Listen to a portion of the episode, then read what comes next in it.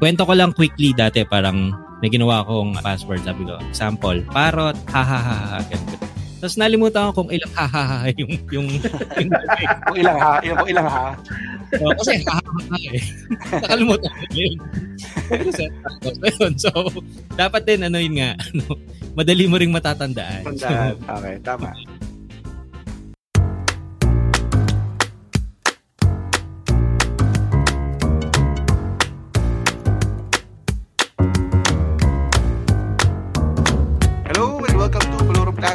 Podcast para sa mga masyadong matanong at masyado ng maraming nalalaman. My name is Rian Hernandez. Kasama natin siyempre ang ating resident meron, Nomerson, the Enforcer Hernandez. What's up, classmates? How are you, everyone? at yan lang. Pause din ako eh. Nangyari. Ah, uh, medyo ano ko eh, under the weather ako ng konti ngayon. Nagkahawaan kami dito sa bahay. Kaya pagpasensyaan niyo na yung boses ko. At ka, kung mapapansin niyo, wala rin si Sir Jerome ngayon. Ah. Nagkating klase siya. Under the weather. Nag, hindi, hindi. Nagano siya eh. Nag, uh, nag, alam ko nagpapa-workshop yun eh sa mga kaibigan nating journalist sa iba't ibang probinsya. Kaya wala siya ngayong episode na to. So, kuya naman, ano ba maganda pag-usapan ngayon? Balita ko, marami ka mga nakukuha mga mga text kung ano kanina, di ba? Mga scam text ba tawag yan? Yes. So, ang nangyayari kasi, tuwing madaling araw, nakakatanggap ako, nakakatanggap ako ng mga weird na mga text na parang lagi akong kina-congratulate o kaya ini-invite ako na, alam mo yun, mag-log in dahil either nanalo daw ako or meron daw extra credit. Hindi ko alam kung paano nila nakuha yung number ko. Meron pa yung name ko doon nakalagay parang congratulations. May pangalan talaga.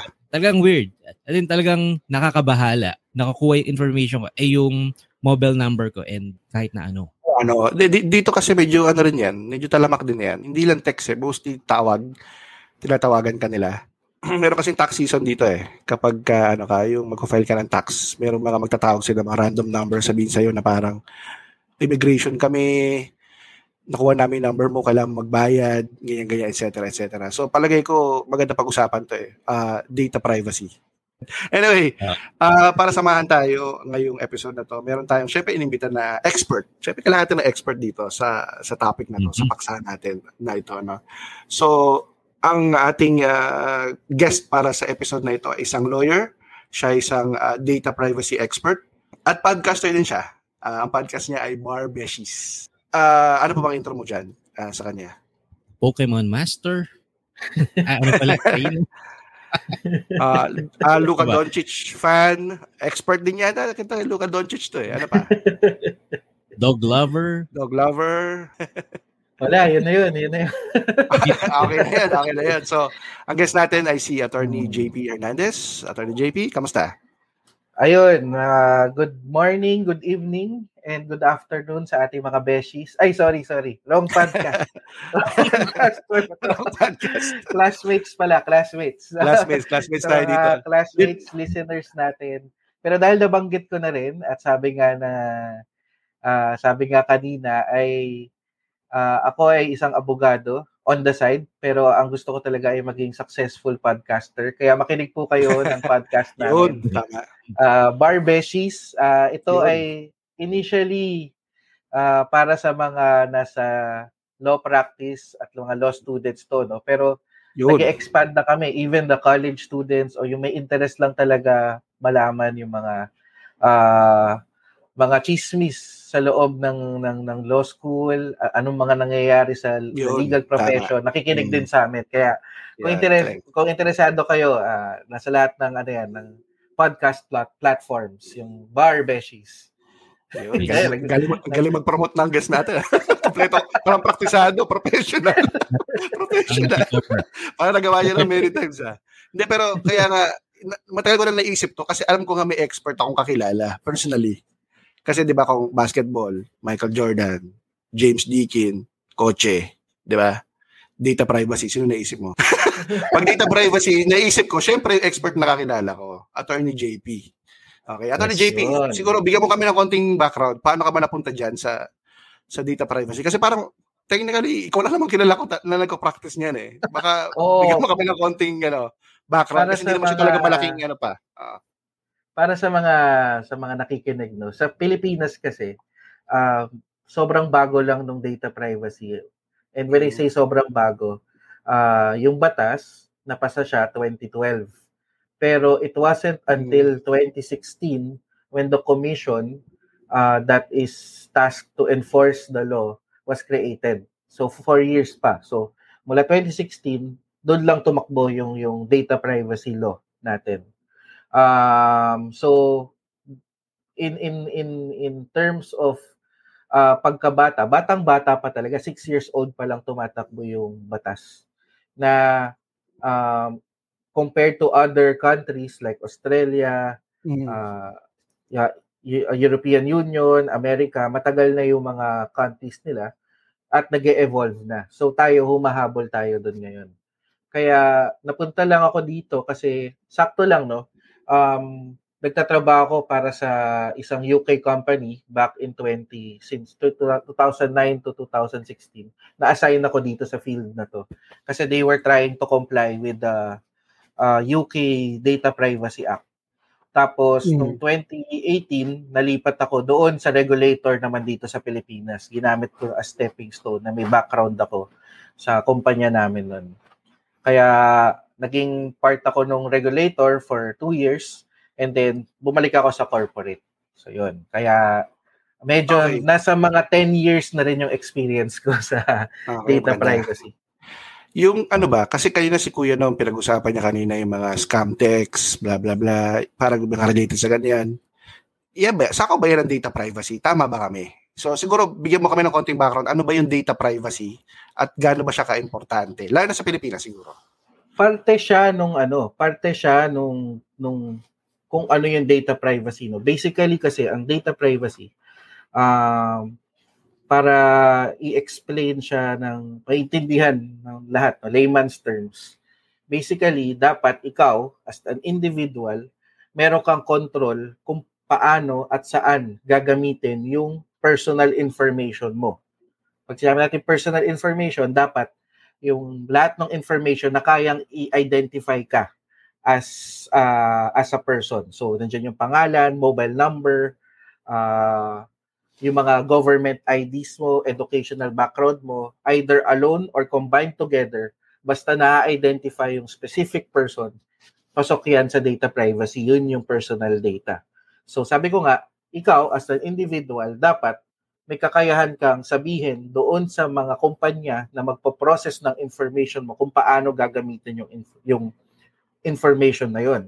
And at the same time, yung mga kumpanya at mga ahensya na gagamit ng information mo, may responsibilidad din naman sila na protektahan yung information mo from uh, being used uh, o para hindi magamit sa ibang bagay. Masamang ano. Mm. Uh, sa mga masasamang tulad niyan ng mga text yeah. scam. So it's really related. Uh, kasi dito sa Australia, meron dito 'di ba? Yung na-mention ko sa iyo bago nung, nung interview na to, Optus, nagka-breach ang Optus. Oo, oo. Isang malaking parang telco telco company tapos yung Medibank. So na-release nila lahat nung kumaga may nagnakaw nung mga pangalan, passport number, pati yung mga medical history siguro kasi Medibank yun eh. Sa medical hmm. ano. So takot yung mga tao na naibenta na or may nakakuha na ng mga information nila sa dark web. Sa Pilipinas oo, ba? meron ba kayong mga nakita na parang ganito, ganitong massive scale muna siguro tayo bago tayo pumunta rin sa mas maliliit na ano? Um, actually, mas rampant, no? I could say mas rampant because, sabi ko nga, bago lang yung batas. Ibig sabihin, um, hindi pa lahat alam, one, alam kung an, na merong batas. Pangalawa, alam pero hindi nagko-comply. Meaning, may database sila, hindi nila pinoprotektahan, madaling i-hack. So, mm siguro maganda na magandang pag-usapan in connection with with uh, yung sinabi mo about yung breach nga doon, doon sa Australia is ano ba yung epekto nito sa tao? Pag nakuha yung information mo sa dark web, nakuha yung government ID mo, nakuha yung pangalan mo, mobile number, ang pinakamalaking epekto nito is uh, pwedeng kunin yung identity mo eh. Pwedeng may magpanggap na ikaw, tapos uh, gagamitin yon para, for example, may nangyari dito, isang PRC teacher. Uh, mm-hmm. Yung PRC ID niya, pinost niya sa Facebook niya. Ngayon, mm-hmm. nandun lahat nung, nung, nung mga information niya ang ginawa ng mga scammer, kinopya lahat ng information, pinalitan yung picture, tapos nag-loan sa bangko. Nakapag-loan so, pa. nagising na lang siya. Nagising na lang siya isang araw, tambak na siya sa utang. Kasi Grabe naman yan. daw siya. At saka, So, ibig sabihin, ibig sabihin, umabot sa bangko. Ganun ka, ganun kadali din pala. Kasi parang pupunta ka sa bangko, falsified yung document mo, pwede talaga na maging ano, matanggap Kasi as ganun- official. Ganun ka-powerful yung mga information natin na hindi natin nare-realize. Hmm. So, ibahin mo lang ng code, ibahin mo yung picture, pero nandyan yung pangalan mo, nandyan yung government ID. Titignan lang siguro, uh, kukopehin yung signature mo. Ah, kung dun din, nan- nandun din sa ID card na yun. uh, kuwang-kuwa lahat na. Ano. So, kuha-kuha na lahat. So, nagising siya isang araw, may utang na siyang 600,000. That was back in 2017 ata. Hanggang ngayon siguro, binabayaran pa rin niya yun. Binabayaran Ganun, niya. diba? So wala, Wala na siyang walang, magawa walang kasi- batas din na nagpo-protect sa kanya na na Supposedly meron, pero kasi yung fault nasa kanya. Yun naman yun. Kuya, na, may, may makilala ka ba na, na biktima, na scam ng mga identity theft or yung mga parang ganyan? Well, mostly ano eh, mga mga senior citizens na nabibiktima kasi nga dapat hindi mo i-let go yung one-time pin eh, di ba? Sobrang daling nakukuha yung one-time pin na yun kasi madali ring ano, um, naloloko agad yung mga senior citizen natin kasi na Kuya ano Will, sila, Kuya na- Will nga eh. Na, na, na, na, na, na, na, biktima ni Kuya Will, eh, di ba? Na, nanalo, di ba? Recorded lang yun, di ba? Pero may nabibiktima, paano pa yun? Kaya yung actually na nananalo, minsan di na naniniwala kahit na si Kuya Will na Oo. talaga yung tumatawag. Nga, Sobrang dami scammer. Naalala ko lang. Anyway, go ahead. Oo, sabagay. So yun, I mean, sobrang convincing na kasi ng mga ano eh, ng mga ng mga scammers ngayon eh. Yun din siguro yung pwede natin na pag-usapan later kung paano mo ma-identify ba kung scammer ba tong Oo, Oo. expert na kasi ngayon yung mga scammer. Ah, may experience, meron kami mga nakita mga balita. Talagang kinokopya nila yung script ng mga call center agent sa bangko for example. Tapos ah mako-convince or i-convince ka nila na okay, kailangan po natin i-upgrade yung ah, to double chip yung inyong ano, yung inyong ATM card. Ah, Mm. o kaya o-offeran sila ng rewards o may rewards po kayo pero bago po yan, kailangan po nating i-update sa system yung record nyo. Ah, tapos hihingin yung six digit uh, six, sabihin nila six digit na reference number. Pero Yun, actually, sila hindi ka nakikinig, OTP na pala yun. One-time password Okay. na pala yun. Pagbalik tayo sa question siguro natin, di ba natin natanong technically, what are some stupid things we should stop doing online? So, usapang data privacy to. Meron ba kayong mga gustong i-share? I- ikaw, syempre ikaw, uh, Attorney JP, ikaw naman ang expert. Tsaka si Kuya, no? Ako siguro yung ano, um, yung paggamit nung, nung isang Gmail nyo or Yahoo or isang email nyo sa lahat ng apps at lahat ng accounts na ginagamit nyo. Kunyari sa mga gagamitin mo siya, yung email mo gagamitin mo sa mobile banking. That same email Hmm. gagamitin mo rin sa mga online games. Yan, Hmm. medyo delikado yung mga ganun. Tapos gagamitin Bakit? mo Bakit? rin para mag-subscribe sa mga iba-ibang ano, iba-ibang streaming sites, whether legal or illegal, 'di ba? Tama. Pero bakit? Anong, anong, ano niya? Anong, anong masama doon? Kasi hindi lahat ng mga applications ay pinop ay merong enough end-to-end protection or encryption Hmm. ng mga um, information na kinukuha nila sa mga users nila. So for example, si Facebook, 'di ba kay Facebook, marami siyang mga in-app na mga games, for example, okay, mga quizzes, 'di ba? Yung mga how Mm-mm. how old are you? Uh, o kaya, what would you look if uh, you're an artist? O sino yung kamukha mong artista? Mga Ah, ganun. so third party yun technically. Third, Third party, party siya. kasi yun. So, Ah, ang ginagawa niyan, dahil binigay mo yung email mo at inallow mo yung third party na yun to access your email doon sa Facebook, wala ka na ngayong control kung paano gagamitin ng third party na yun, yung email mo. yung so, information mo. Mm. Ah, magtataka ka, one day, yung email mo, punong-puno na ng spam. So, doon nang Mhm. isa 'yon sa mga sources kung bakit tayo nakakuha ng spam messages kasi ah binibitawan natin yung mga information natin doon sa mga third party sites na 'yon. So, uh, yun, huwag niyong gagawin yun kasi um, lalo na kung connected sa mobile banking. Yun yung pinakadelikado kasi Okay. Kasi uh, talagang ano yun, uh, yun pinaka-importante. May, may pera talaga. Hmm. Oo, pwede na subukan i-reset yung account mo. Kung meron lang silang email mo, tapos yung mobile number mo. Eh minsan nilalagay din natin sa mga social media yung mobile number natin. Diba? Tama. Yung ano ba, yung Attorney JP, yung signing in through Facebook, Google, di ba? Yung imbes na maglalagay ka pa ng email address mo, password mo separately. Kasi ginagawa ko rin yan eh. Kunwari, sa apps, di ba? McDonald's, yan. Mm-hmm. Hungry Jacks, dito, ano. Sign in ka through Facebook or Google. Ginagawa mo ba yung Kuya Nom? Paminsan sa ibang app? Medyo marami na akong ano eh, mga app na yun yung ginamit ko na pang sign in eh. Madali lang, di ba? Kumbaga parang one click na lang. Nakakatamad uh, eh. Ang problema kasi diyan, alam ko magagalit si Attorney JP diyan, pero nakakatamad kasi na isa-isahin mo pa, iba-iba pa password mo. Eh, pero uh, alam mo yan. so safe ba 'yon? Yung kunwari sa Facebook ka mag-assign. Ako, gil- ako guilty rin naman ako diyan. May mga ibang ano, may mga ibang applications din na dahil nga nakakatamad. Pero um, kung safe ba siya, it's it depends on how much you trust that application. Um, hmm kasi kung kung kunyari uh, malaki kunyari uh, mobile banking nga yan. Ayun, medyo mas medyo mas mataas yung threshold secure na kaya nating ibigay, mas secure kesa doon sa mga ibang apps. Mm. Uh, so ikaw rin nga, Wala. ikaw yung may control, Internet. ikaw yung may control. So uh, ginagawa ko, meron talagang dedicated email ako na pang uh, financial, dedicated email for social media, uh, ina kina-classify ko na lang.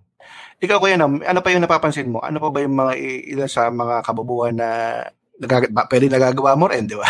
sa social media na dapat ihinto na dahil nga sa data privacy.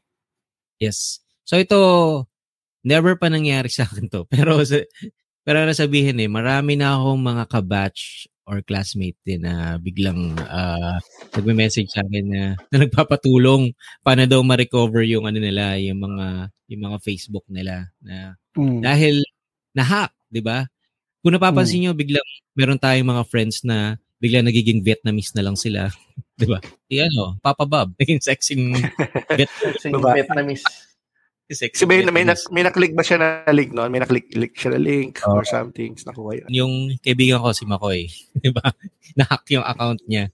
Di ba nagbago siya? Bakit? So yun nga, uh, di, di nagpapatulong sa akin. So sabi ko, ano ba yung last na pinuntahan mo? porn site daw kasi, porn site. Mm, okay, okay.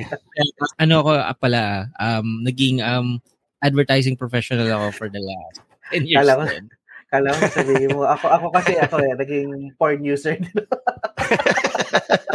Napagdahalan ko na rin yan. Nakapindot na rin ako dati. so madami, madami yung kakilala. Mm. madami po sa circle ko porn site users. Pero yun din, yung, kumbaga biglang ano eh, sobrang bilis daw, sobrang bilis lang. Kumbaga parang kakaano lang nila nung ad na yun. Tapos parang after one hour bro, oh, biglang hindi nila ma-access yung ano nila, yung Facebook nila. Facebook nila. So ganun kabilis. Ganun kabilis yung mga... Uh, ganun, parang may ibebenta sa'yo na product or service, tapos ikiklik mo, mapupunta sila sa mukha namang legitimate email. Yung mga, ayun tinatawag natin na phishing. P-H-I-S-I-N-T.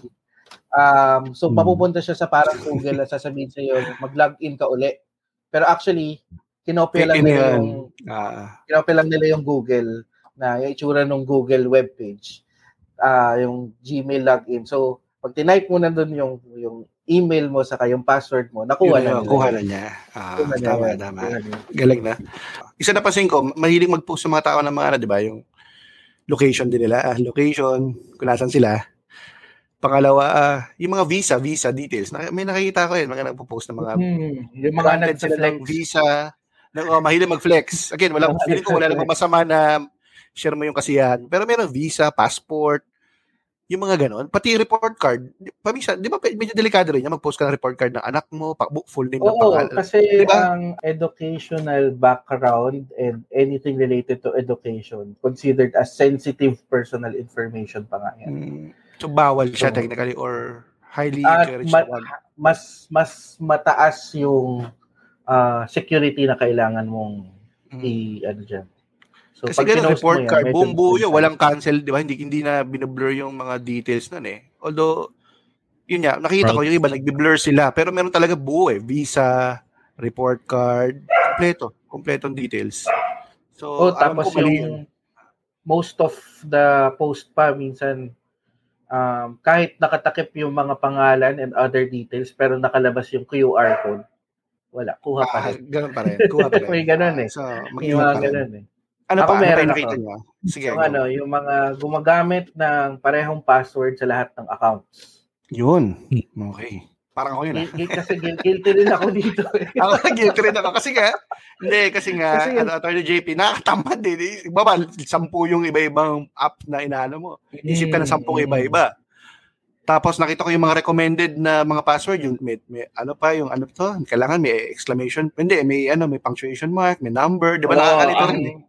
Ang recommended kasi ngayon, kailangan yung password mo daw, alphanumeric password. Ibig sabihin, oh, so may, may capital letter, may letters, mm. tapos may special symbols, tapos may numbers. Mm. Pero ngayon, meron ng ano, meron na naman tayong mga ano, 'di ba? Uh, no, meron ng mga password manager. O para siyang ano, single application na doon mo lalagay lahat ng mga websites mo sa iba-ibang password mo. Tapos yung meron ka na lang isang password yeah, through that app na uh, yun yung gagamitin mo na password sa lahat ng isa-sign in mo. Kumbaga, i-integrate mo siya doon sa mga iba-iba mong websites. Ang problema doon is pag nakalimutan mo yung password mo doon sa app mm, manager tama. mo, sa password mm. manager mo, kasi hindi mo na siya ma-retrieve.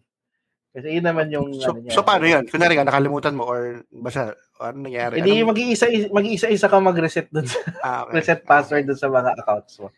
Okay. Pero so, just pala, to give context, no, doon sa kung bakit importante ibahin natin yung password may study nung 2020, ito lang, 2022, um, nakalagay doon, how fast can a hacker uh, brute force yung tawag. Brute force meaning, ilalagay nila sa computer at ng iba-ibang combination, ibo-brute force yung uh, password mo. Huhulaan nila yung password mo. Depende doon sa number of characters, saka number of uh, numbers, letters, ganyan. Mm. So sabi dito, sa study nila, pag uh, number of characters ay apat, for example, and numbers only siya, at apat lang yung character, instantly kayang gawin yun ng, ng, ng, ng computer system, hmm. hulaan yung password.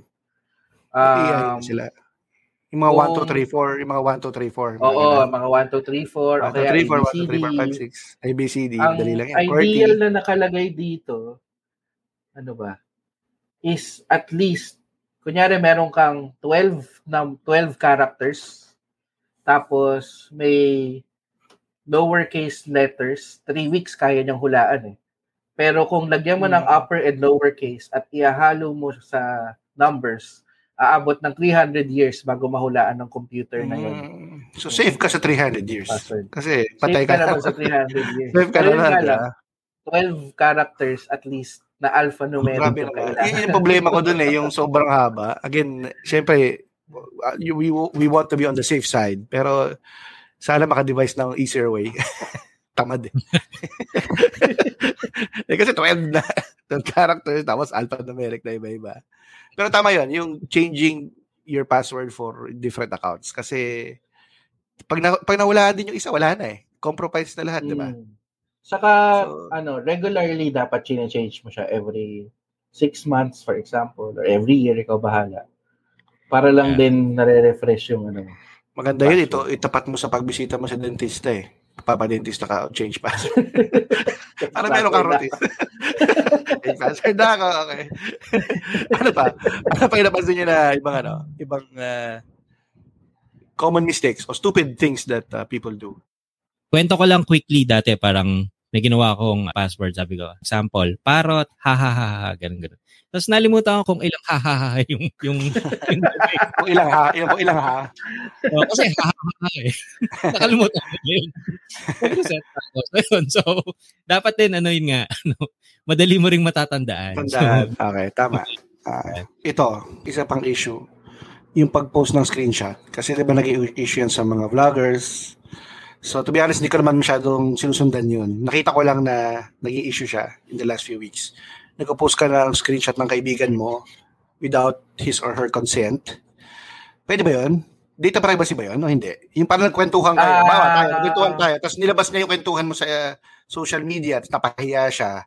Covered ba yon ng, ng batas o masama ba yun? Yung mga ganun, actually, hindi ba? lang siya data privacy. no Ayun naman yung isang parang double-edged sword kasi yung data privacy ngayon. Uh, nagagamit mo siya, o nakakapagreklamo ka. Pero minsan naman, yung ibang tao, hindi nila naiintindihan what the law is. Ang ibabato nila sa inyo, hindi, violation yun ng data privacy. When in fact, mm. maaaring hindi. Kasi uh, meron ng mga decision ng Supreme Court na sinasabi na ang Facebook, uh, mga nilalagay mo sa Facebook, wala kang expectation of privacy.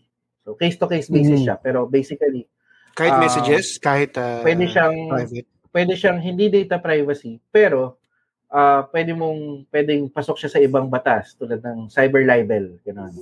O kaya mm. ano, uh, usually cyber libel uh, siya papasok pero hindi data privacy. Ang problema lang kasi ngayon, minsan bato ng bato yung mga tao na hindi bawal yan, bawal yan sa data privacy, bawal yan sa data privacy without understanding kung ano ba talaga yung coverage ng data privacy.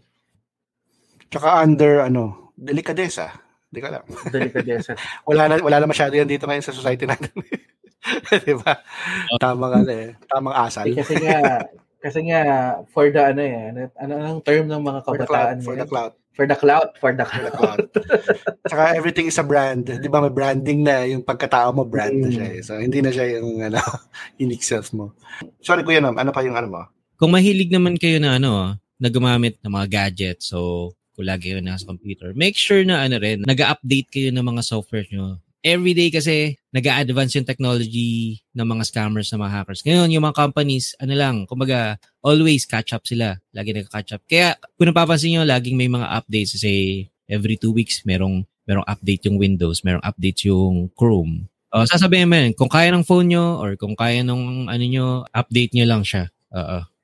Yun. Yun yung sa mga ano naman, yung sa mga browsers and sa mga apps.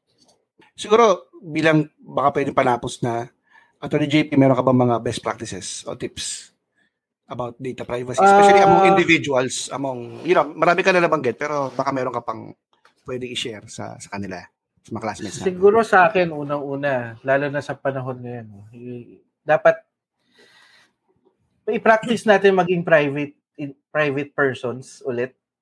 Kasi hmm. masyado na tayong public dahil sa social media. Parang kailangan mas mas malalim to sa data privacy, sa issue ng data privacy. Pero para kasi sa akin ngayon, um, mga tao, mas hinahanap nila yung validation ng ibang mga tao. Kaya napapapost sila ng personal, mm. more personal stuff, personal information man yan, uh, anything about sa buhay nila, uh, which exceeds kung ano yung yung original intent ng social media, which is to connect people. 'Di ba? Ngayon mm. kasi parang nagpa-post ka, para sa validation para para pakita sa mga tao na okay ka, baka makakuha ka ng mas maraming likes. Mas malala pa ngayon kasi yung mga likes na yon sa engagement na mo-monetize na. mm, tama, tama. Um, May pera na yan. So kung, kung, kung babalik tayo dun sa panahon na uh, mas privado tayo, mas poprotektahan natin yung privacy natin. Uh, in general, 'di ba? Not just data Pana, privacy. Panahon ng Friendster. Ganun. Oo, oh, yung... uh, parang makikita mo who's viewed you. Hirap, hindi, ka, hindi mo basta pwede i-check yan, makikita. Hirap, check pero, oh, tapos ang information lang namang na, ang information about you ay manggagaling sa ibang tao kasi bibigyan ka nila ng testimonial. Uh, testy. Oh, testy lang. Masaya ka na nun, di ba? Tuwan-tuwa ka na nun. Di ba? Words lang. Di ba? So, medyo safe. so, yun. So, yun. Um, uh, kung mas mas privado tayong mga tao, uh, less yung mga magiging ano. Kailangan natin balansehin parati kung uh, every time that we are giving our information to a service or a product, i-balance natin yung benefits parati doon sa harm na makukuha natin for mm, for yeah. availing that service or product.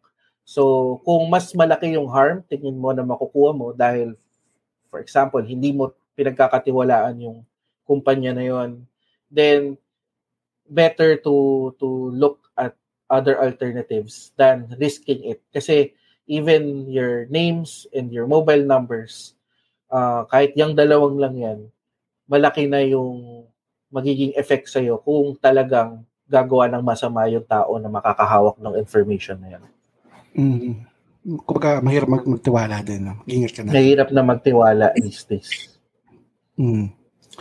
Yes, ka Kuya Nam. Isang tip ko lang siguro, uh, di ba pag tumiting kayo sa browser, merong HTTP, make sure na merong S sa huli. Meaning nun kasi ano, sec- secured yung site na yun. So make sure na Scam. HTTPS. Scam. scam. secure pala. Secure.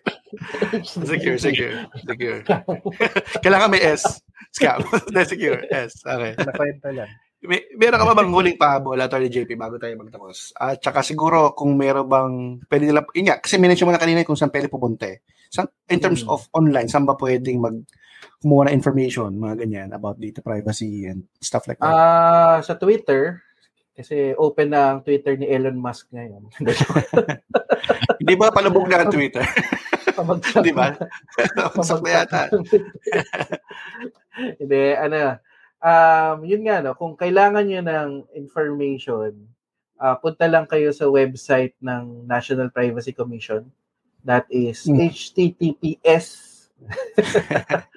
ah privacy.gov.ph. Nandun lahat ng information na kailangan nyo mula sa ah, ano yung data privacy hanggang sa paano kayo magpa-file ng complaint. Ah, Yun. nandun na Sige, lahat ano, yun. lagay, lagay natin sa description na rin yan. Episode tapos kung kailangan niyo ng naman ng tulong, ilalagay din sa description ng episode yung ano ko, email ko para ma-consult mag-consult kayo sa akin. Seryoso? Open ka for consultation? Open ka for consultation? Sa mga well, oo. Usually naman oo. Teka, individuals or corporate? Kasi di ba nagtutok ka talaga, di ba? Sa mga korporasyon, sa mga Oo, organizations. open naman ako for consultation ng kahit eh, anything regarding data privacy. Pwede rin one-on-one. One-on-one. Oo, whether sa individual or ano. ano lang. Pakape lang, de, joke lang. Hindi, hindi tayo. anong, anong email address?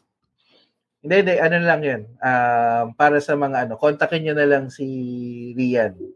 Ah, Kasi sige, syempre, hindi ko okay. ibibigay Ah, yung email ko sa... Ah, tama, tama, tama. tama. Akala, akala ko meron kang official, ano, di ba? Hindi, syempre, baka meron kang under, ano, di ba?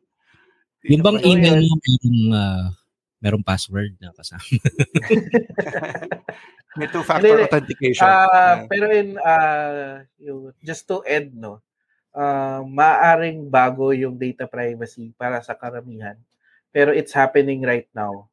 Um, lalo na yung mga yan, yung mga nakikita natin sa mga tech scams. So, word of caution lang doon sa mga nakikinig sa atin. No? If it's too good to be true, then probably scam yan. So, kung inoferan ka, for example, ng trabaho, o kaya may napanalunan kang limang milyon na wala ka namang ginagawa, o kaya may tumawag Mm. sa'yo, sasabihin may rewards kang makukuha, ah mag-ano tayo, magtanong tayo parate ng mga sa sarili natin kung deserve ko ba to kasi wala naman ako ginagawa pero may binibigyan nila ako ng ano trabaho, binibigyan ako ng ganyan. Let's think may kapalit eh. Oo, may kapalit yan. OTP nyo, huwag nyong i-share kahit kayo nyo. Pag narinig yung OTP, pag may nanghingi sa inyo, huwag O na kaya ano, kahit hindi OTP, kaya sabihin nila six-digit number, kung ano man yan, sabihin nila reference yan or something. OTP po yan, wag po natin i-share. Hmm, Yeah. Mag-ingat. Tama. Okay, so maraming salamat. Ah, maraming salamat kay Atty. JP, ang ating uh, lawyer data privacy expert at uh, yung podcast niya, huwag niyong kalimutan pakinggan, Barbeshies. Oh, Kailan bang next episode? tips Paki- and tricks, ang Bar Beshies ay babalik kung may time na kami mag-record. Pero Yun. ah, pero supportahan Hopefully sana supportahan nyo kami. yeah, hopefully soon. And- Yeah. Kung may tanong kayo, yun pala, pwede ka- pwede nyo akong kontakin doon sa, may, may Ayun, meron ba Instagram kayong- kami. Ayun, hanapin nyo lang. may Instagram Ah. kami at Barbeshies, sa Facebook, Barbeshies, and email barbeshies at gmail.com. Pero syempre, Tama. dito tayo sa Colorong Classroom. Ah, maraming salamat, Atty. JP. Thank you, thank you. Kuya Nom, ah, baka may tamang kape ano ka dyan. Ah, coffee mobile ano, promotion. Mabilis lang. Go. Package starts at 4,000. Kung kailangan nyo ng tamang kape experience sa inyong mga special occasion, birthday, weddings, baptism, uh, ano pa ba? Yun. Lamay Tama. ng patay na kuko. Tama eh, kape. Oh, you know, just uh, drop us a message at tamangkape.vswm at Yun. So, gmail.com. lang sa tamangkape.ph sa Facebook. mobile coffee cart. Eh, matawag doon? Mobile coffee. Mobile Coffee Bar. Mobile coffee. Mobile coffee. Mobile- Bar. Yun. Mobile Coffee Bar Beshies. combine. combine. Comfort. oh, kasi minsan, kasi minsan ako yung nandun na nag nag Ayun, yun. Uh, bukod sa pagiging lawyer, data privacy expert, barista rin siya. barista rin. uh, all around eh. All around po to si ano, JP. So yun, marami pong salamat. Kung gusto niyo rin makasali sa aming weekly muntahan, sulat lang sa colorumclassroom@gmail.com o kaya naman hanapin niyo kami sa Facebook, Colorum Classroom at sa Instagram. Marami pong salamat. Bye! Bye! Bye! See you! Bye.